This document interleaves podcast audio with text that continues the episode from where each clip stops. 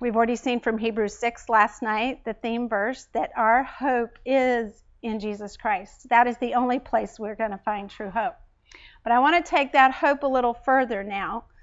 If you have accepted Jesus Christ as your personal Savior, you have that living hope inside of you.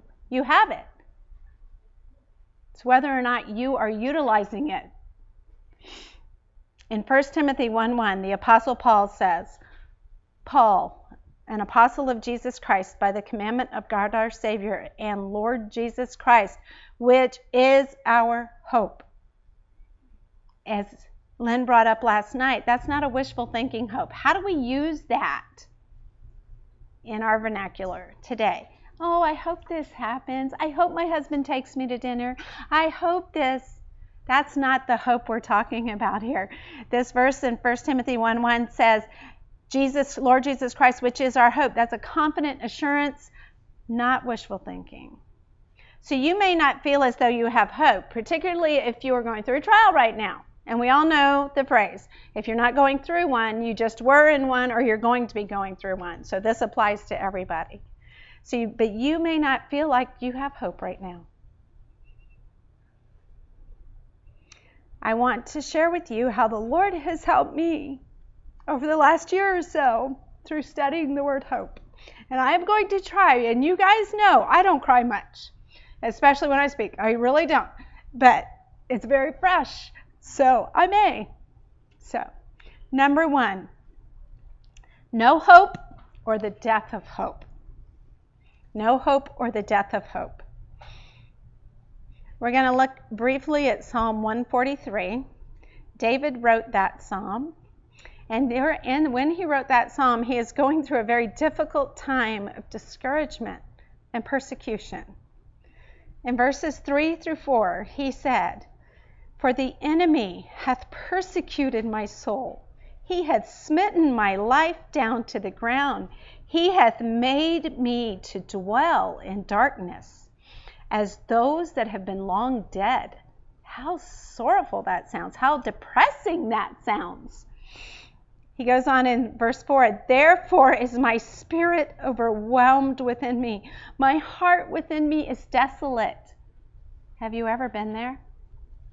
Have you been where David is saying, where your heart was desolate? You felt like the enemy was tracking you down, persecuting you, whether it was a physical enemy or Satan? You felt so persecuted. That's how David felt there. And he was explaining that. Scripture was written so we can learn from it and we can relate. I love to teach my children not from not just from scripture, but scripture and watching the lives of other Christians. Examples what how we can learn. And so David is someone we can learn from because he went through all these things. And he's talking about it. We've all felt that. We've all been there. But what does David do to lift his spirits? That psalm does not continue to be depressing. Or we'd go, why am I reading this? This is dragging me down. In verses 5 and 6, he says, I remember the days of old. I meditate on all thy works. I muse on the work of thy hands. I stretch forth my hands unto thee. My soul thirsteth after thee as a thirsty land. So, what does he do? He remembers what God has done for him in the past. He doesn't dwell on that depressing stuff. He thinks back. And I shared a testimony in church recently, and I meant to go grab what I'm getting ready to talk about and totally spaced it with everything. Um, he meditates on what God has done for him. We just celebrated our 10th anniversary here in July. And our church people will remember there were seven or eight picture boards on that wall right there where our anchors are at. I thought of it a few weeks before the anniversary. There are so many new people. We need to look at what happened in 2009 and 2010 and 2011 and 2012 and all the way up to this year. And those picture boards are back there if anybody wants to look at them. But as I worked on those and put those pictures up, God reminded me of what He's done in the last 10 years. His faithfulness in the lives of people who have been saved and people who have been impacted. As David said, I remember the days of old. I meditate on all thy works. Did those people get saved because Pastor and I had done anything? Well, only because we were willing to come and willing to be used. But those were God's works. Those baptisms were God's works. The different events on there, the construction projects we've had here, were God's works. And so as I did those picture boards, God ministered to my heart. He said, Remember, remember, remember. Remember what He's done. Remember what He's done. He also says in verses 5 to 6, He says, I stretch forth my hands unto Thee. He's praying, God, I need you. God, you're my hope. I need you. He doesn't ask the Lord to take away this persecution. He just says, Lord, thank you for what you've done.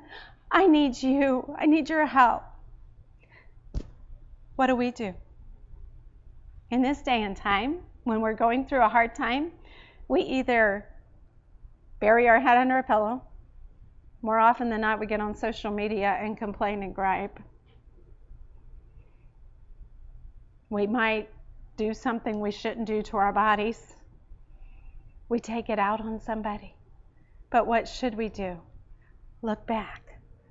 What, what has God done in my life? Praise Him for that and pray. Lift our hands to Him and pray. So when we have no hope, we need to do like David did. And we need to remember what God has done and pray. Number two, blind hope. Blind hope. Now, I'm not going to tell Job's whole story, but remember Job and what he went through? Job had his whole family, other than his wife, and we're not going to get into the theological aspect of that right now, but all his children taken, killed in one day, right? One day, I think. Yes, one day. And all his cattle, all his homes, everything. And then he was covered in boils and sores and in miserable pain. All in just this tiny short span of time. In Job 19:8, Job said, "He hath fenced up my way that I cannot pass, and he hath set darkness in my paths." Do you think he felt blind? Lord, what are you doing? Do you think he felt blind? Have you ever felt like, I don't know which way to turn? Everything, every which way I go. We can learn from Job. Job recognized that God was trying him, putting him through a trial. But you know what? He didn't say, Okay, I'm done with you, God. But he didn't do what his wife did. What did his wife say? Just curse God and die. Did he listen to that wicked wife of his? Praise God, he did not. He didn't. He didn't know why God was allowing this in his life, but he trusted God. Despite all of that, he trusted God. Remember the story of Paul and Silas in prison in Acts 16? They had been out preaching the gospel seeing people saved, seeing a girl that was possessed with a spirit, she got saved. And what was the payment for that? Beaten.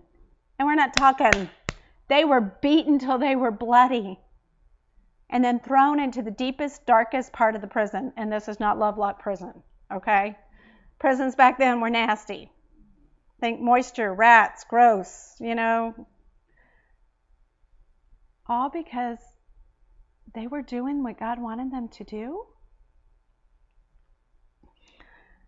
They had been serving the Lord and they were rewarded with a beating in prison, but yet they still trusted and praised God. Because what happened when they got put into that prison and shackled? What did they do? It says at midnight. What would you have been doing at midnight if that just happened to you? I know what I'd have probably been doing. My pillow crying into it, okay? But they were singing and praising God after just being beaten. You know, those sores were getting crusty and uncomfortable, and they were hurting physically because that floor of that prison was not cushy. They were miserable, but they praised God. They still trusted Him. Isaiah 45, verse 3. As I was studying this, um, this verse came out Isaiah 45, verse 3.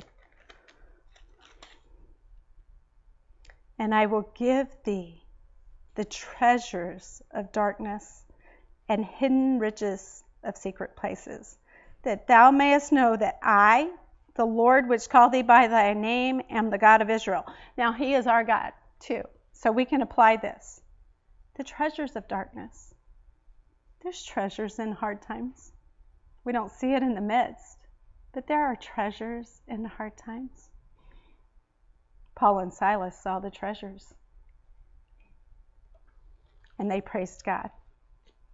So even though they were blind to what God was doing, so blind hope, they knew that God was in control and God loved them. Beyond a shadow of a doubt, they knew God loved them.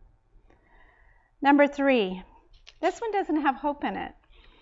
Necessary seasons. Necessary seasons. We could say necessary seasons of hope. Some of you will be familiar with missionary Elisabeth Elliot. She and her husband and a team were missionaries in Ecuador in the 1950s to the Auca Indians. She said, This is a powerful quote You can't get to tomorrow morning without going through tonight. You can't get to tomorrow morning without going through tonight. She should know.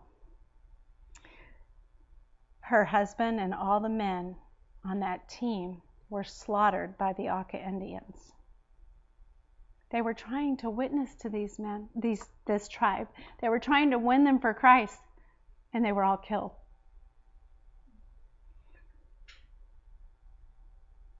It's amazing to me to think she and her daughter stayed in Ecuador and continued to minister to those Indians. They saw that tribe come to know the Lord because they per- persevered. They stayed. They, the, the Auca Indians said later, Why did you stay? Because you still needed the gospel, despite what happened. Hence her quote You can't get to tomorrow morning without going through tonight. It may look hard and dark here, but there's joy is to come. You may be going through a difficult season right now and wonder where God is because surely if He loved you, He wouldn't let this happen and fill in the blank. You lost your job. Your husband lost his job. Your child got cancer.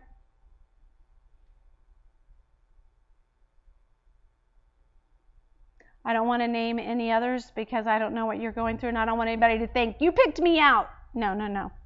Fill in the blank. We've all got a hard thing. So you may think God doesn't love you because he allowed that. 1 Peter 1 6. I love this verse. Wherein ye greatly rejoice, though now for a season, if need be, ye are in heaviness through manifold temptations the phrase from this word, verse, need be, it says, wherein ye greatly rejoice, though now for a season, if need be, ye are in heaviness. That word, through manifold temptations, that doesn't mean tempting me, that means trials, through, through many trials. So that verse has that phrase, need be.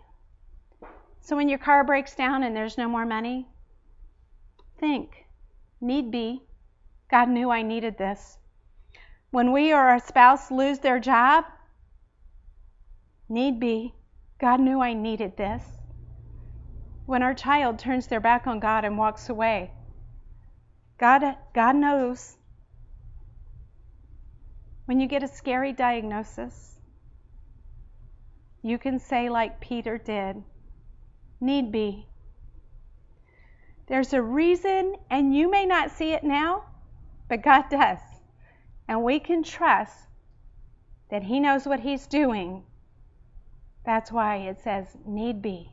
I need this. For some reason, I need this in my life, and God knows better than I do. He sees the whole picture. We only see right here in front of us.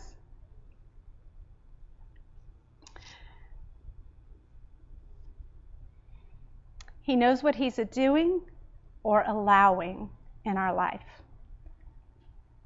God allowed Satan to do those things to Job. There are times God allows these things in our life because we need be. It's necessary for us. Jeremiah 29 11. For I know the thoughts that I think toward you, saith the Lord, thoughts of peace and not of evil, to give you an expected end. Doesn't that, every time I read that verse, I, the Lord thinks about me. I know the thoughts that I think toward you. He thinks about me. He never means us harm. He has a plan. And we just need to trust or hope in Him. His promises, He promises that it's going to end. What does that say? To give you an expected end. It is going to end. It's not going to last forever. It, it feels like it's going to last forever, but it's not.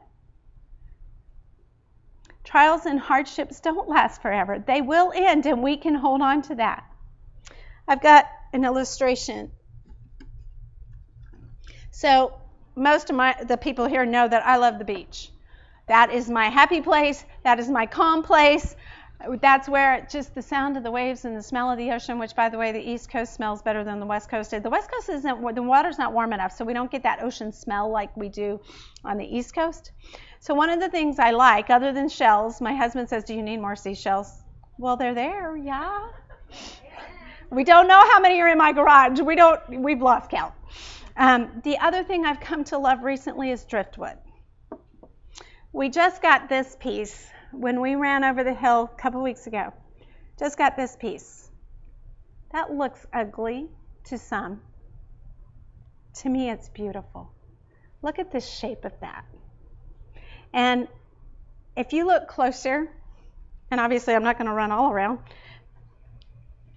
the colors in the wood. Look at all the holes, the knottiness in there, that shape. How did it get that way?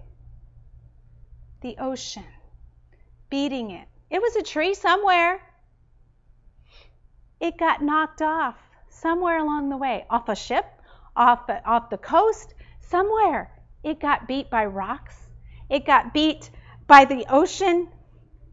It may have been beautiful before, but the character in this now. I mean, what it went through. I think you see the picture. This is something Pastor made for me recently little votive holder out of little pieces of driftwood.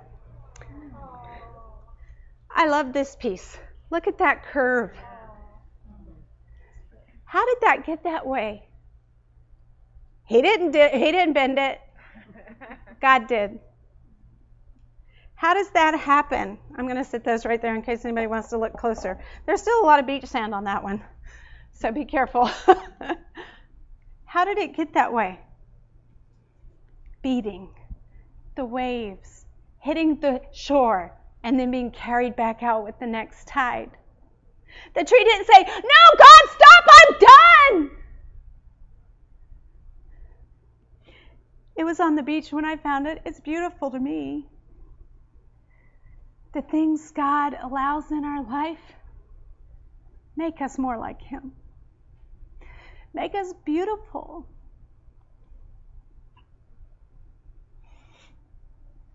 It's going to end. Did it end for that piece? Yeah. It ended up on the beach, and I picked it up. I don't know what it's going to become yet. It might just stay that way. It might be something like this at some point. I don't know.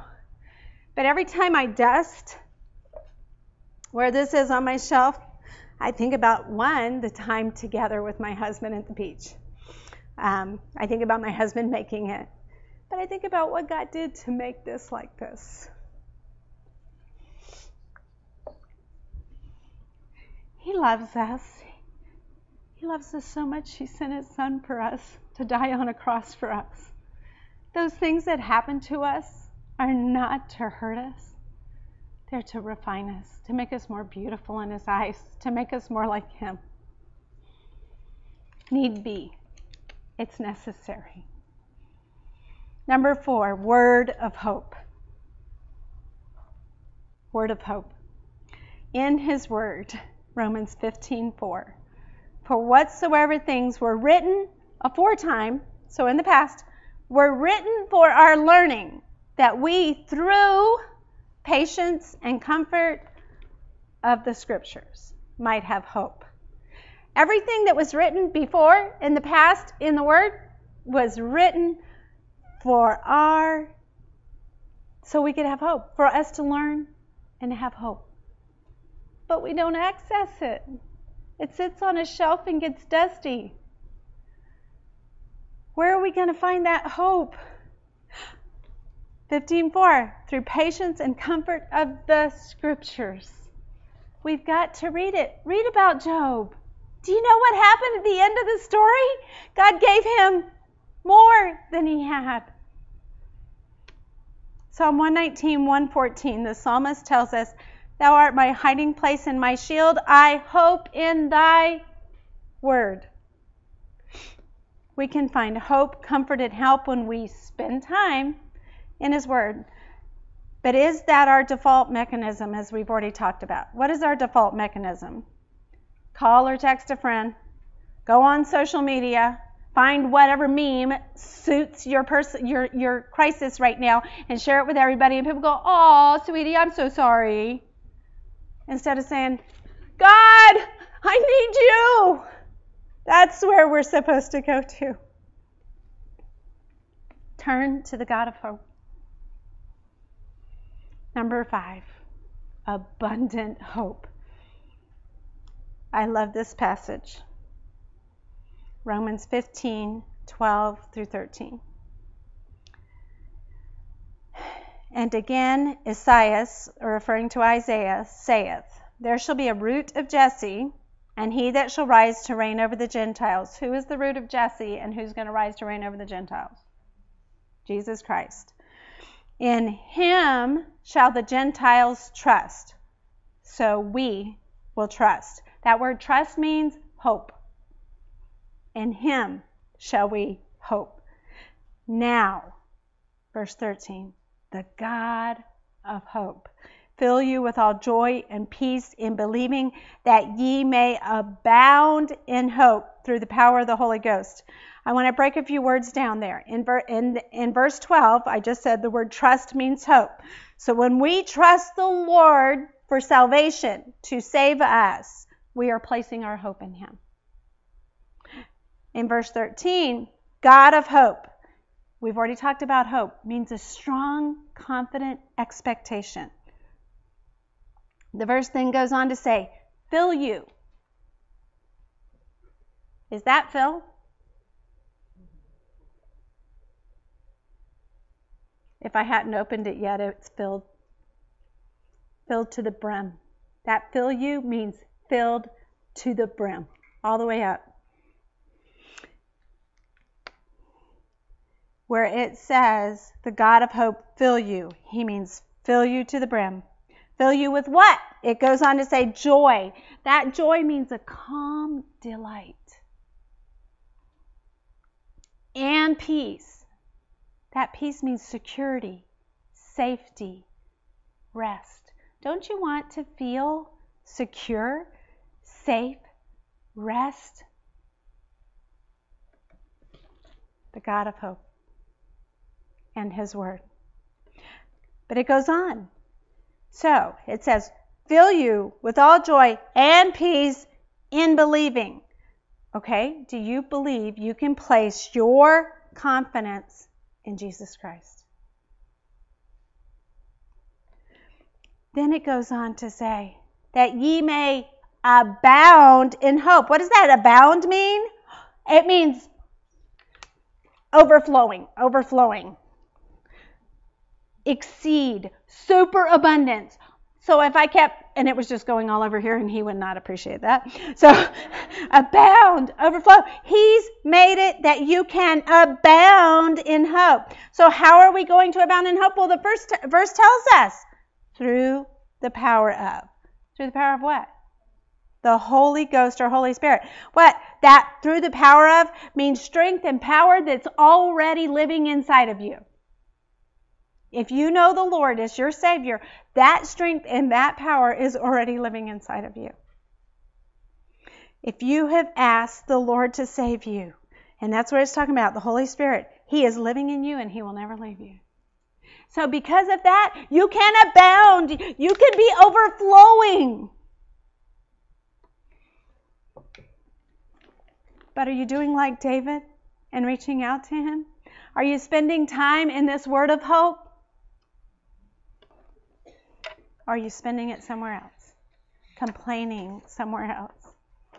There is nothing hopeless or helpless about the Christian life.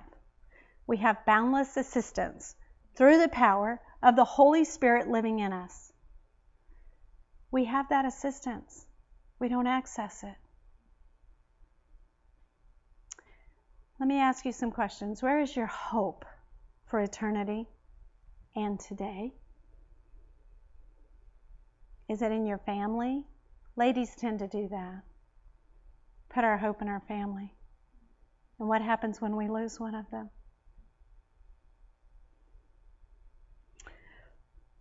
Is it in your career? Let's think back to 2008. How quickly can that change? Is it in how many friends you have on social media? Or followers on Instagram? Is it in your bank account and your 401k? Let's think back to 2008 again, how quickly that flees. How about your hope? Is it in your own goodness and your own abilities? Oh, I can do this. I got this. Um, what happens when you have a debilitating illness? Oh, where where those hope and abilities where'd those abilities go? Psalm 38, 15, the psalmist said, For in thee, O Lord, do I hope. And in 39, 7, he said, My hope is in thee. When difficult comes times come and they will, we trust in Him. That's the only hope that is secure. We can abound in that hope. We don't have to live our lives like who remembers Eeyore and Winnie the Pooh?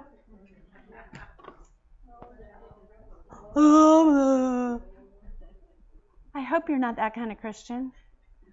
You can abound in hope. You don't have to be like him. He is our living hope. 1 Peter 1 3, and, and Lynn quoted this this morning.